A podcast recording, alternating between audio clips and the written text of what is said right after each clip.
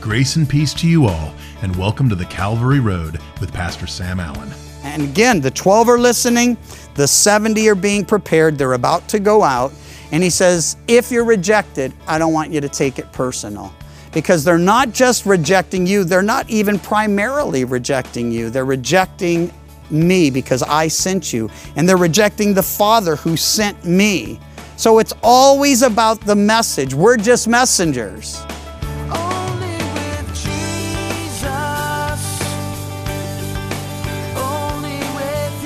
In today's broadcast, we're taking up where we left off yesterday with part two of Pastor Sam's message, The Lord of the Harvest. We take up today in verse 4 of Luke chapter 10, and we're going to be considering Jesus sending out the 70, their mission, and their return. So let's listen in. We see then his plan. He anoints and empowers, ordains, and sends out the 70. He says, partner up and then be praying and then go preaching and, and, and be gentle and, and like lambs among wolves. Realize there's danger. You can trust me to care for you. You can trust me to provide for you. That latter part of verse 4 is a little bit strange. It says, Greet no one along the road. And, and it's sort of the other side of the coin for something that's going to be very useful and, and a benefit to them. And that's the great hospitality that was exercised there in the East in the first century and really continues to be exercised by many here in the 21st century. It's hard for us to imagine a culture where if you came to town, lots of people would just open their doors and take you in, but that's how it was in those days. So he's saying, be careful on your mission not to get distracted, not to get, well, here's what had happened. You'd be walking down the road, somebody say, Hey, it's hot, come on in and let's have some tea. And then let's, hey, let's kill a lamb and let's have a dinner. And, and pretty soon you've spent a week there and, and that wouldn't have been unusual. So he's saying, on this mission, I want you to be focused, goal oriented. And, and so sometimes people's good intentions, just them exercising hospitality, could actually be a hindrance to those guys accomplishing the mission that they were sent to accomplish. Now, again, Pam and I are so different. And you know, opposites attract, they say that. It's absolutely true. And I found it's a strength. I didn't know this before I became a Christian. I thought my job was to make her think like me and do things like me. She kept waiting for me to become more like her dad or her grandpa, who both happened to be very mechanical and engineers and everything I'm not and never will be.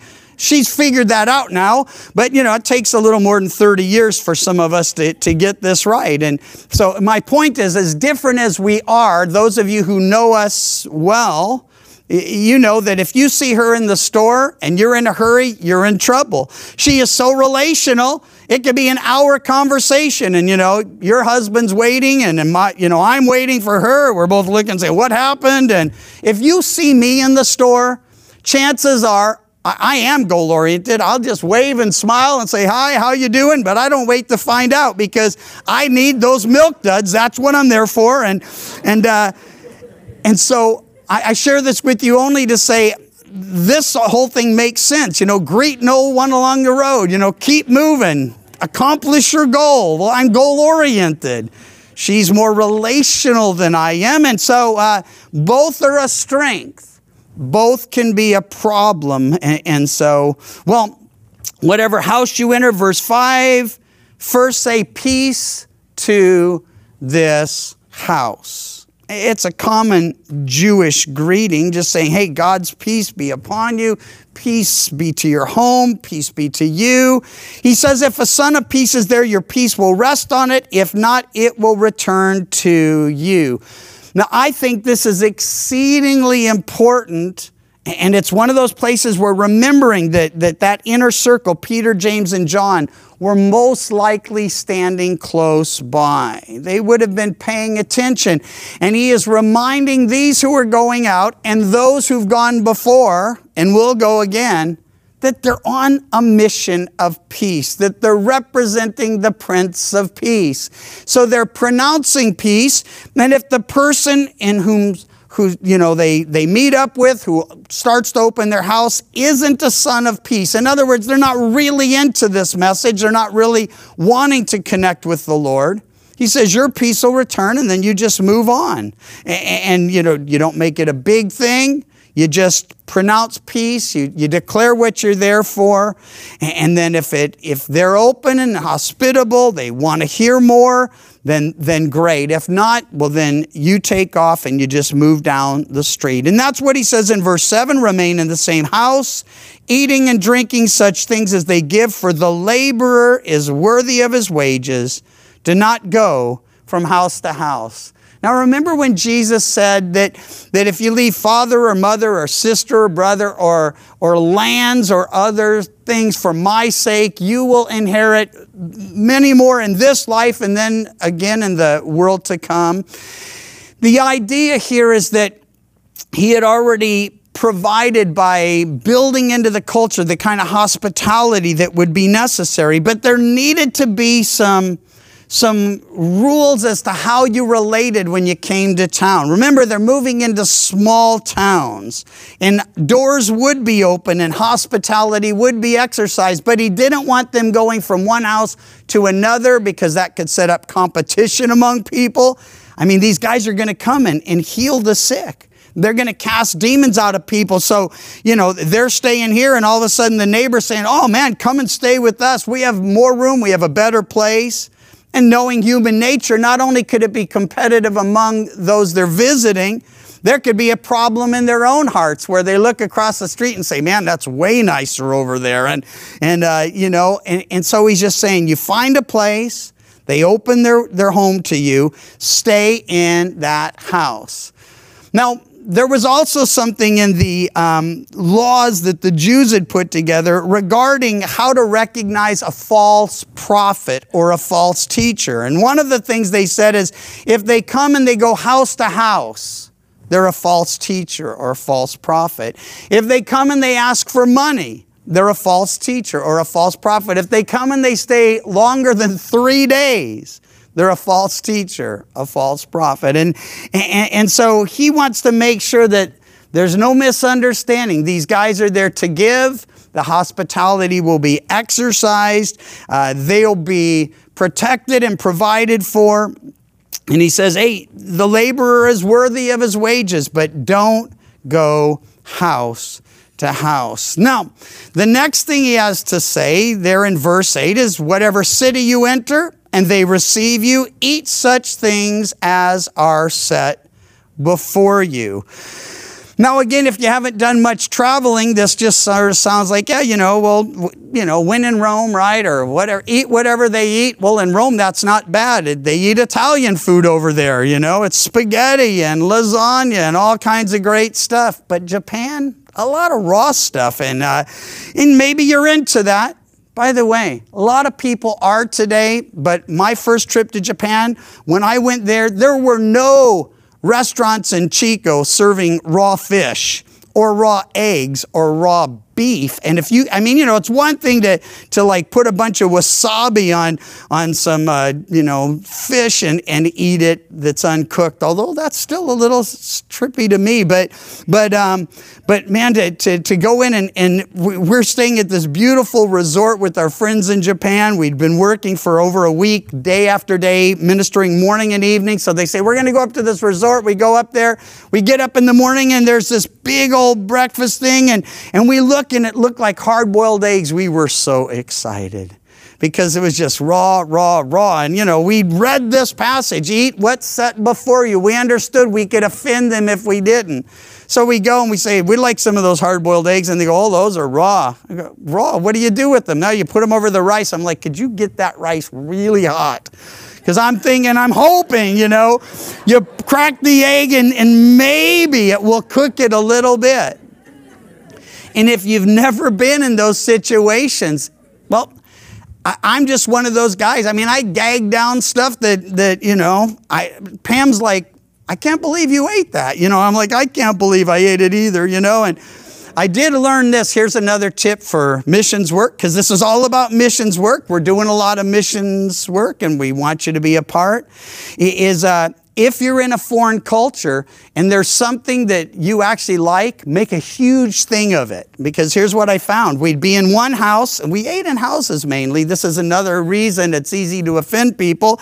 I would say, Oh, that was the best thing. I've never had anything as good as that. Tempura. It's cooked. And I'm like, tempura, but you can't get that in the States. So the next meal at the next house, there'd be this big old huge thing of that. And there'd be less and less because there's only so much room on a plate of the stuff that was raw. And so I, I did finally, you know, start figuring it out. I pass it on to you. It's practical.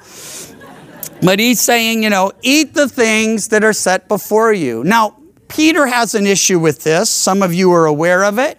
He's been raised in an environment where he's been taught these things are okay to eat, these things aren't okay to eat. There's kosher food and non kosher food.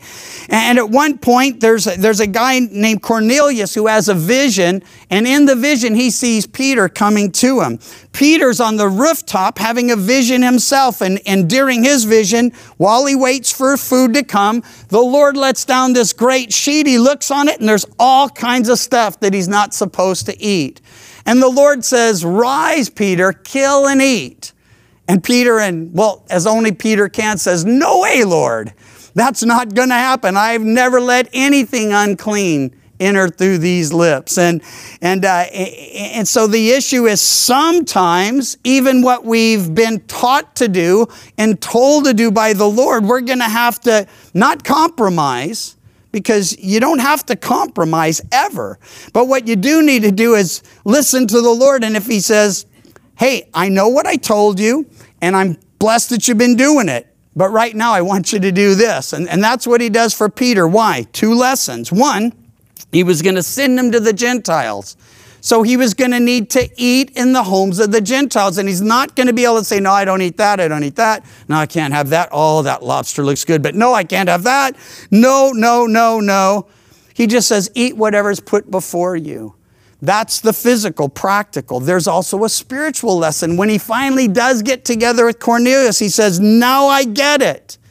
God receives anyone who comes to him, anyone who repents and comes to him. I've learned that I'm not to call anyone, not just anything, but anyone unclean because, well, God had cleansed them as well. Well, he tells them then to go enter, receive, eat, and then heal the sick. Say to them, The kingdom of God has come near to you. You're aware or should be 400 years of silence from the close of the Old Testament to the beginning of the New. No evidence of any miracles during that point. So when John comes saying repent and Jesus follows with miracles and such, well, they were really demonstrations that the kingdom was in their midst, that the king had come, that the, the, the tide was turning. The times were changing and the fulfillment of prophecy was at hand. And, and so he's telling these guys, I'm going to empower you supernaturally to work miracles, just like the 12 did. And this will be a testimony that God is working again, that the kingdom has come, that the king is coming. And when you enter a city and they don't receive you, verse 10, go into the streets and say, The very dust of your city which clings to us, we wipe off against you. Nevertheless, know this the kingdom of God has come near to you. But I say to you, it will be more tolerable in that day for Sodom than for that city. Now, they weren't to take this personally, they're representing him. So he says, when they reject you, and he'll make this very clear in a moment, when they reject you, I just want you to tell them the kingdom has come near to you. In other words, you don't take it all personally, you don't get all worked up over it, you just shake the dust off your feet, you shake it off. You know, we use that expression, just shake it off. And then, and then he says, it'll be more tolerable for that city or in that day for Sodom than that city. Now, this is something that you really need to spend a moment thinking about. Sodom had already been judged. What's he talking about? A judgment of Sodom. Well, he's talking about the people, not just the city. And the greater judgment for those who reject Christ or, or, or hate God or, or live in opposition to Him isn't the physical judgment of their death, though the wages of sin is death. Yes, that's true. The greater judgment is yet ahead. Revelation chapter 20 says that death and Hades will give up its dead, the sea will give up its dead. They'll all stand before God. Every unbeliever will stand in a judgment called the Great White Throne Judgment. Books will be opened and will be judged by the things in the books. And anyone not found written in the book of life will be cast in to outer darkness, to Gehenna, never to be heard from again. Now, now here's the, the crazy thing. He's saying he would hold them accountable based on the experience they had had with him. And that's what he means. He says if eh, Sodom, hey, those people will be judged. They'll face the final judgment. By the way, no believer appears at the great white throne judgment of God. No unbeliever will be at that place where we stand in judgment where our sins have already been judged, so our works will be judged, tested by fire. Some will be burnt up, wood, hay, and stubble. Some will survive, will be rewarded for those, but no unbeliever will stand in that judgment. Well, he begins to pronounce woes. Woe to you, Chorazin. Woe to you, Bethsaida. Now, these are cities north of Capernaum where he was based and, and they're nearby. He'd done mighty works there, and he testifies to that. If the mighty works which were done in you had been done in Tyre and Sidon, they would have repented long ago, sitting in sackcloth and ashes. But it will be more tolerable for Tyre and Sidon at the judgment than for you. Just like Jonah in Nineveh, the Ninevites repented in sackcloth and ashes. And he's saying, listen, with great privilege comes great responsibility. And so the, the picture he shares with us that he wants us to grab hold of is that the judgment is sure. And that those cities and those people in those cities who saw so much, Capernaum, this is his base of operation. It was the town of Nahum. It was greatly populated. It was prosperous. But more than that, Jesus lived there for a season. He ministered there with his disciples. They heard him teach. They saw the miracles. They knew God was at work in their midst. But he says, You, Capernaum, you're exalted to heaven. You'll be brought down to Hades. And he who hears you hears me, and he who rejects you rejects me, and he who rejects me rejects him who sent me. That last phrase is a reminder. And again, the 12 are listening, the 70 are being prepared, they're about to go out. And he says, If you're rejected, I don't want you to take it personal. Because they're not just rejecting you, they're not even primarily rejecting you. They're rejecting me because I sent you. And they're rejecting the Father who sent me.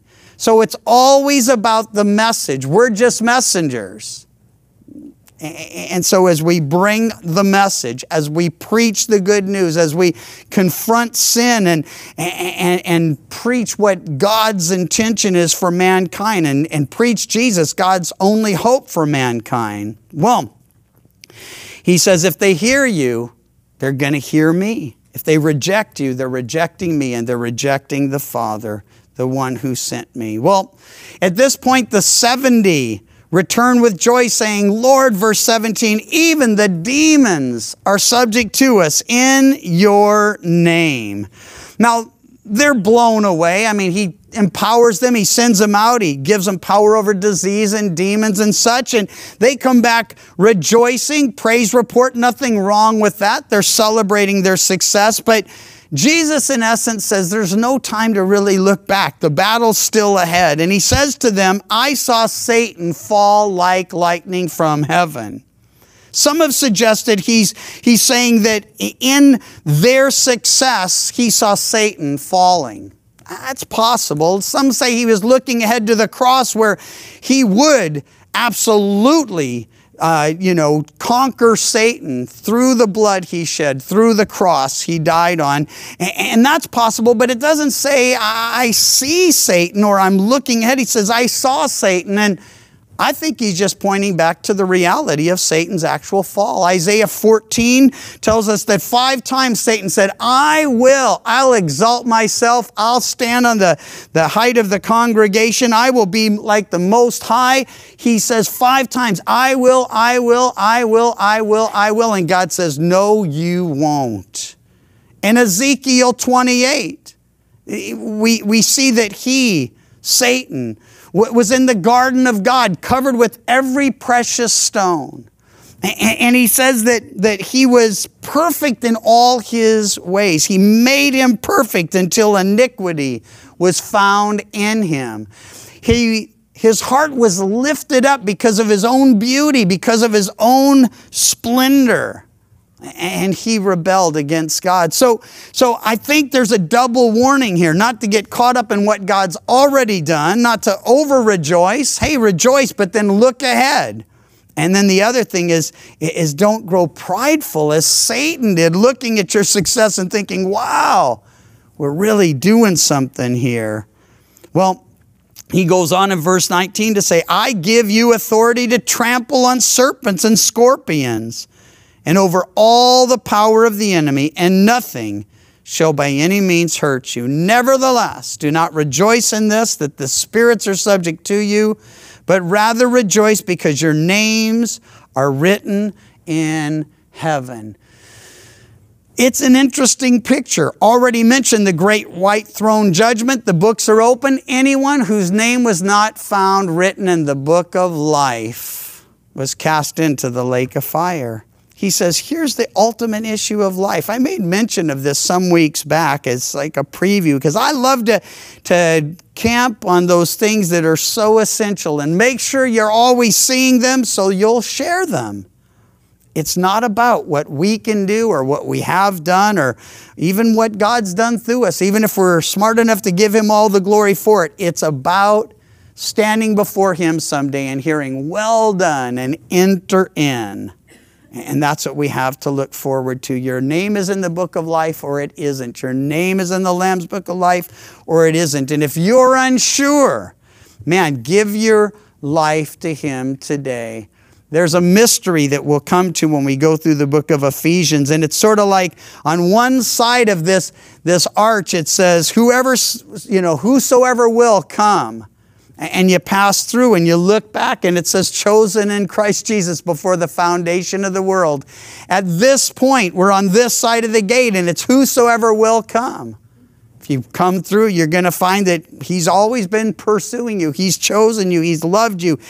He laid down His life that you might have life and that more abundantly. Well, they rejoiced that they had power. Jesus rejoiced in the Spirit, saying, verse 21, and we'll conclude with these last verses. I thank you, Father, Lord of heaven and earth, that you've hidden these things from the wise and prudent. And he means wise in a worldly way, wise in their own eyes, and revealed them to babes. Even so, Father, it seemed good in your sight. All things have been delivered to me by my Father. No one knows who the Son is except the Father, and who the Father is except the Son, and the one to whom the Son wills to reveal him. Then he turned to his disciples and said privately, Blessed are the eyes which see these things, or blessed are the eyes which see the things you see. For I tell you, many prophets and kings have desired to see what you see and have not seen it, and to hear what you hear and have not heard it.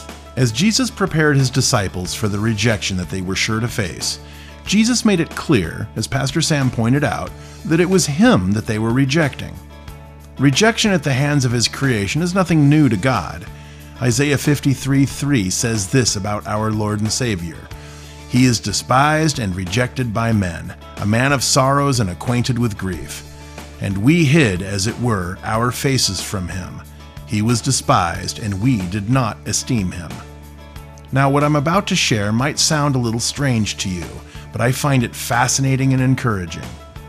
The Apostle Paul called this rejection the fellowship of his suffering.